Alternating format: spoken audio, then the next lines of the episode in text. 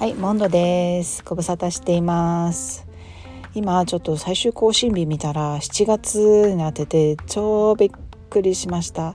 で合間に1回撮ってたんですけどちょっと長すぎてで編集しようかなと思ってるうちに気づいたら9月ですよ。もうどうなってんですかね。で今、えーと、息子の現地校にあのお迎えに来たとこなんですけどチュートリアルっつってあのなんていうの歩行？歩行ともちょっと違うんだよな。あのうんと例えば、えっと、授業中にあの課題が全部終わんなかったとかあとはちょっとなんていうの取りこぼしがあって先生に残った方がいいって言われちゃった人とかあとはお休みしちゃってその間受けなきゃいけなかった課題とかテストとか受けられなかったとかいう場合にあの、まあ、自主的にでも石井先生に言われる場合もあるんですけど、えーと、放課後3 4 0分ぐらいですかね居残りで居残りっつったらあれだなっていうのがあるんです。チュートリアルって呼んでるんですけどでお迎えに来たらあの息子から「ごめん」っつって 俺これからチュートリアル出るからって言われちゃって、まあ、30分ぐらいしかないんで家帰ってもしょうがないからあそうだと思って録音しているところです。でなんでこんなに間が空いちゃったかっていうとままずはあの夏休みだったってことですね。で日本に3週間ぐらい帰ってたんですけどその割にはもう2ヶ月も空いてて何やってたんだって感じですけど、ま、ちょっといろいろあってあの1回撮ってやっぱ長すぎるし取り留めもないなと思ってアップするのやめちゃったのがあるんですけどそれがあの日本での出来事の話で。えーと、インスタグラムにはあの絵日記みたいな感じに載せたんですけどこの夏に父は亡くなったんですよねでしかも私7月末に日本に帰ってで8月中旬ぐらいまでいたんですねで3週間ぐらい日本で過ごしたんですけどそれが、まあ、簡単に言うと8月中旬にシアトルに戻ってきてでその2日後に弟からあの実の弟からあの父が亡くなったっていう LINE が入ってはあと思ってでその2日後にまた日本に戻るっていうで1週間日本に滞在してその間にあの告別式あとはまあちょっとだけ実家の整理をしてまたあの再びシアトルに戻ってくるっていう本当になんか自分がどこのタイムゾーンで生活してるかも分かんないぐらい今どこで何やってんだろうっていう感じで、えーと、いたんですねなので8月はほとんど何て言うのかな日本にいたし、まあ、タイムゾーンも自分の生きてるタイムゾーンもよく分かんないみたいな感じでいたんですね。でその父の告別式に出る出たその1週間はあの弟の家の近く弟が全部あの取り仕切ってたんで弟の家の近くのホテルに泊まったんですけど、まあ、そのホテルが超快適で最高だったんですね。ま2度目の日本の満喫しましたってことなんですけどうんまあ個人的には私自分の両親はあの向こうがどう思ってるか分かんないですけど私の中ではちょっと確執があって、まあ、父が亡くなって悲しいとかなんとかっていうよりはちょっとほっとしたっていうのもありただもう1ヶ月ぐらい経つんですよね父が亡くなって。であのちょっと落ち着いて考えていたら父がどうしてああいう言動をしたのかなとか父がどうしてそこまでこだわってたのかなとか私が嫌だなと思ってたことがなんとなく分かってきたというかうーんなんかまあ見直すきっかけになったっていうのはあるんですよね。まあ、父の遺品を整理してたらなんかちょっとメモが残ってたり、まあ、私に対することではないんですけど、まあ、父の中で何を大事にしてたかっていうのが分かったので納得がいったっていうかっていうのがありました。まあ、何言ってるか分かんないと思うんですけど、まあ、そんな感じであの私の中ではちょっと確執があったのがなんかちょっとあの何て言うのかなあのいろいろ分かったっていうか父の気持ちがなんとなく分かったっていう私の中で一つあの区切りがついたっていうのがありました。というわけでですねあの英語学習？英語の話に戻るんですけどあの英語学習をちゃんと,、えーと、また再開したっていうのが9月中旬ぐらいからもうすごい最近なんですよね。で今まで、えーと、ラジオ英会話のディクテーションしたりしてたんですけどそれもなんかちょっと片手間みたいな感じなんでやってたことはやってたんですけどそんなに一生懸命やってなくってでそのディクテーションだけしてレッスン15分間全部聞いてないとかっていうことあの回も何日かあってそれをキャッチアップするのでまだちょっと終わってないんですけどキャッチアップしつつあと毎日のあのレッスンを毎日欠かさず聞くっていうのそのルーチンがやっとなんか最近軌道に乗ってきたかなっていう感じです。まあ、あとはですね、えーと、ちょっと個人的な英語学習の話ではないんですけどあの補習校ですね補習校があのようやく運動会とか始めたんですよ。で今までコロナで中止になってたんですよねそういうあの人が集まるようなイベントっていうのを今まであのや去年まで控えてたんですけど今年からはもう本当にあのバックトゥノーマルって感じで多分なんかそういうスローガンだったと思うんですけどあの今年からは全部ノーマルに戻すよって感じであの全部そういうスポーツ大会みたいなのも始まってでこの間の土曜日がちょうどそのスポーツ大会の日だったんですね。で私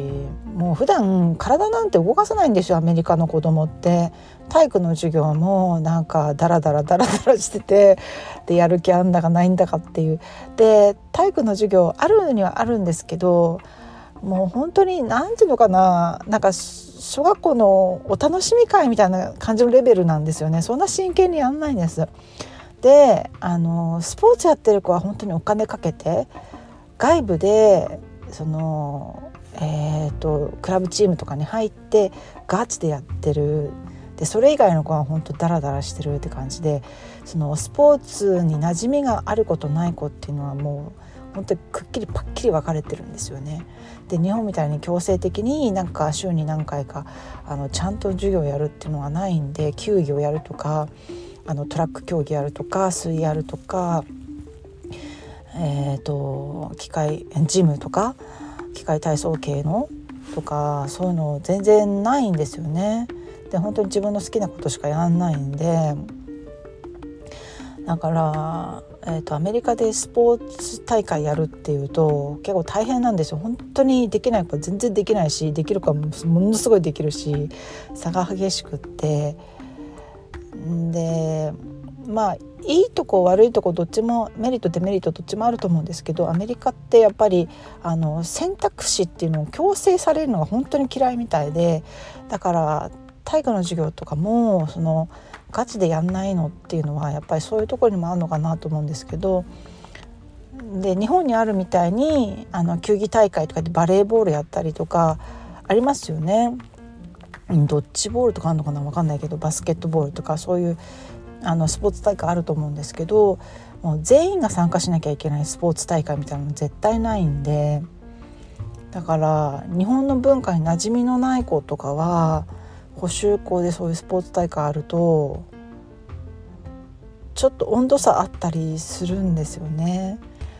なのであの練習するって言ってもその土曜日の大会にこの間の土曜日の大会に向けて練習するって言ってもそこにもなんか温度差があってやる気のある子はものすごいやる気があって毎週練習必ず参加ででしかも自主的に自主練とか友達同士で自主練したりとかしてる子もいればもう全然もう土曜日の放課後の練習はとりあえず頑張るけどそれ以外は全然やらないとかもう土曜日の練習も強制参加もなんとなくやりたくないけどしょうがねえから出るかみたいなやる気がない感じの子とかやっぱ行ってで見ててもサーブとか全然入んないしバレーボールなんですけどサーブ入んないととにかくゲームになんないじゃないですかまずまず始まらないじゃないですか。ね、こんな下手くそな人たちの見てても全然面白くないよと思ってたんだけど蓋を開けてみたらなんかもう一日で全部あの全試合やんなきゃいけないので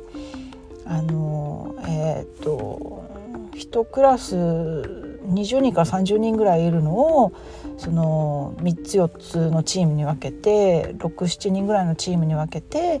で総当たり戦じゃないんですけど、まあ、ほぼ総当たり戦みたいな感じであの進めるので。まあ、とにかくすごい試合数あってで子どもたちも試合重ねていくうちにだんだんなんか1日の間ですよ。1日その数時間の間にだんだん団結力が高まってきてで周りもすごい応援熱が高まってきてで試合やればやるほどみんな上手くなってくるしで声援があるとやっぱりなんかちょっとアドレナリンとか出るんですかね。そんなこんなで結局最終的にはものすごい盛り上がって最後の最後になんかもう泣くぐらいめっちゃ楽しかったんですよね。で集合写真撮るよっつってクラスの集合写真撮ったんですけどそれもなんかもうみんなすっごいいい笑顔しててやりきったよ私たちっていう感じで。まあ本当に良かったですね。すっごい楽しかった。まあそうじゃない人もいるとは思うんですけど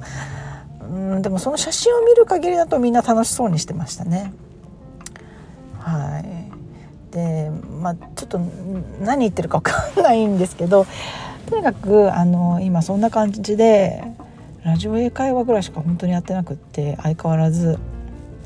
であそうそうそう合間に、えーと、やっぱりちょっと英語ちゃんと聞かなきゃと思って前になんかあのご紹介したかなと思うんですけどえっ、ー、となんだっけなえっ、ー、とえー、と忘れた。あの日本で英語教師やってる2人の男性がなんかあの2人で日常会話をするっていうまあ一応テーマあるんですけどあの例えば日本の自動販売機どう思うとかあの日本に来てちょっと変わったこととか自分の性格的に変わったルーティンかな？習慣として変わったことは何かとかなんかそういうそのクロスカルチャラルな感じの話をその2人とも確か1人はボストン出身で1人はシアトル出身ってことでなんか本当にバリッバリアメリカ人なんですけど30代のその2人がなんか30分ぐらいかななんか一つのテーマに絞って話すっていうのを、えー、と何回も繰り返し聞いて最初は字幕を見て聞いてその後は、えー、と字幕見ないで聞いてみたいな感じで何回か繰り返し聞くみたいなことをやってました。うんクロスカルチャーすごい好きなのでなんか話聞いててすごい面白いんですよね2人がなんかよく YouTube なんでねコメントになんか2人の言ってることは情報が間違ってるとか言ってなんか批判的なコメントする人いるんですけどもうねそんなどうでもいいんですよあの正しいこと喋ってるかどうかっていうのは全然問題なくってでどうでもいいんですよねそんなの。だから英語で日常会話をしているっていうことがすごい大事なんですよね。あなるほどこの「間合いか」とかあこの相づちの打ち方いいねとか面白いフレーズ使ったなとかなんかそういうのが大事なのであって彼らがなんかこう適当なこと言ってるとかどうでもいいんですよね本当に。私だって日本語でねなんか友達と会話する時って何もかもなんか正確なこと喋ってるわけじゃないしうん本当厳しいですよねよくわかんないけど日本人ってねアメリカ人もそうなのかも分かんない分かんないですね。たまたまかもしれないですね。うん。主語主語を大きくしてはいけない。はい。そういうの見ててまあでもなんかそういう、うん、こいつら全然信用できないとかってなんか全然間違った情報喋っててこいつら本当全然信用できないとかって書いてるコメント見るとあーって思いますね。もうどうでもよくないって思います。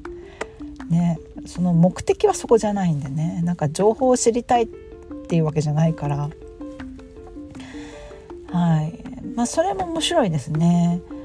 うん、ただずっと同じ人の話聞いてるとポッドキャスト他のねいろんなポッドキャスト私「こっちラジオ」とかもすごい好きですけどあのずっとずっと同じ人の話ばっかり聞いてるとやっぱなんか途中であ飽きるっていうのとは違ってえっ、ー、と何て言うのかな。なんか他のものが聞きたくなるっていう感じがしてくるのでまあ他にいいのがあればあのいろんなものを聞いたりとか別なものを聞いたりとかして飽きないようにしてるかな。いろいろ模索中っていう感じですね。はい。まあ英語力は伸びないですね。相変わらずね。もうどうしたらいいんでしょうね。でえっと、最近頑張ろうと思ってるのは早起きですね。何しろ早起き。本当は4時ぐらいに起きてもう息子めっちゃ朝早いんですよ。息子7時から学校始まるんですね。だからあのー、6時40分ぐらいにはもう学校まで車で送なきゃ送っていかなきゃいけないんですよ。電車とかないんでバスもないんで。でしょうがないから車で送っていくしかないんですけどなので6時40分ぐらいに出るんですけどあとお弁当を作んなきゃいけないので遅くとも6時15分ぐらいにまあキッチン立たないといけないんですよ。でそうやってそこから逆算するとやっぱ英語の勉強するっつったらやっぱ4時ぐらいに起きないとダメかなと思って